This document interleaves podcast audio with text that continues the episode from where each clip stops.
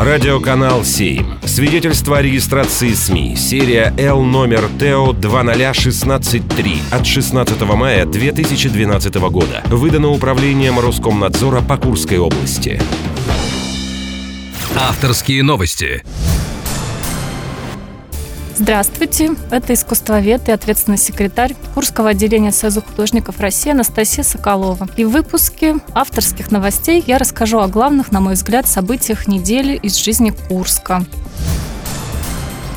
Глава город администрации Николай Овчаров подписал распоряжение о начале отопительного сезона. Ну что ж, очень приятно, что такие распоряжения были подписаны, потому что жители города Курска, в том числе и я, успели прилично замерзнуть за это время.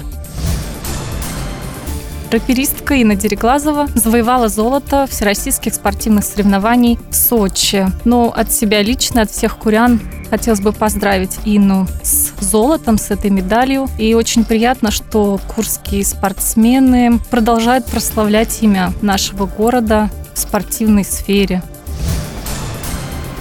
Первая стадия реконструкции парка Дзержинского завершится к началу ноября, сообщили в город администрации. Там уже спилили аварийные деревья, вместо них высадят новую аллею. И очень приятно, что у нас в Курске проводятся какие-то мероприятия по восстановлению парков. Но совсем недавно как раз в парке Дзержинского был открыт памятник Железному Феликсу, работы нашего курского скульптора Юрия Киреева. Ну вот, к сожалению, власти городские городские не успели ко дню города привести сам парк порядок. Ну, надеемся, что к ноябрю, как заявляет город администрации, все-таки парк будет закончен.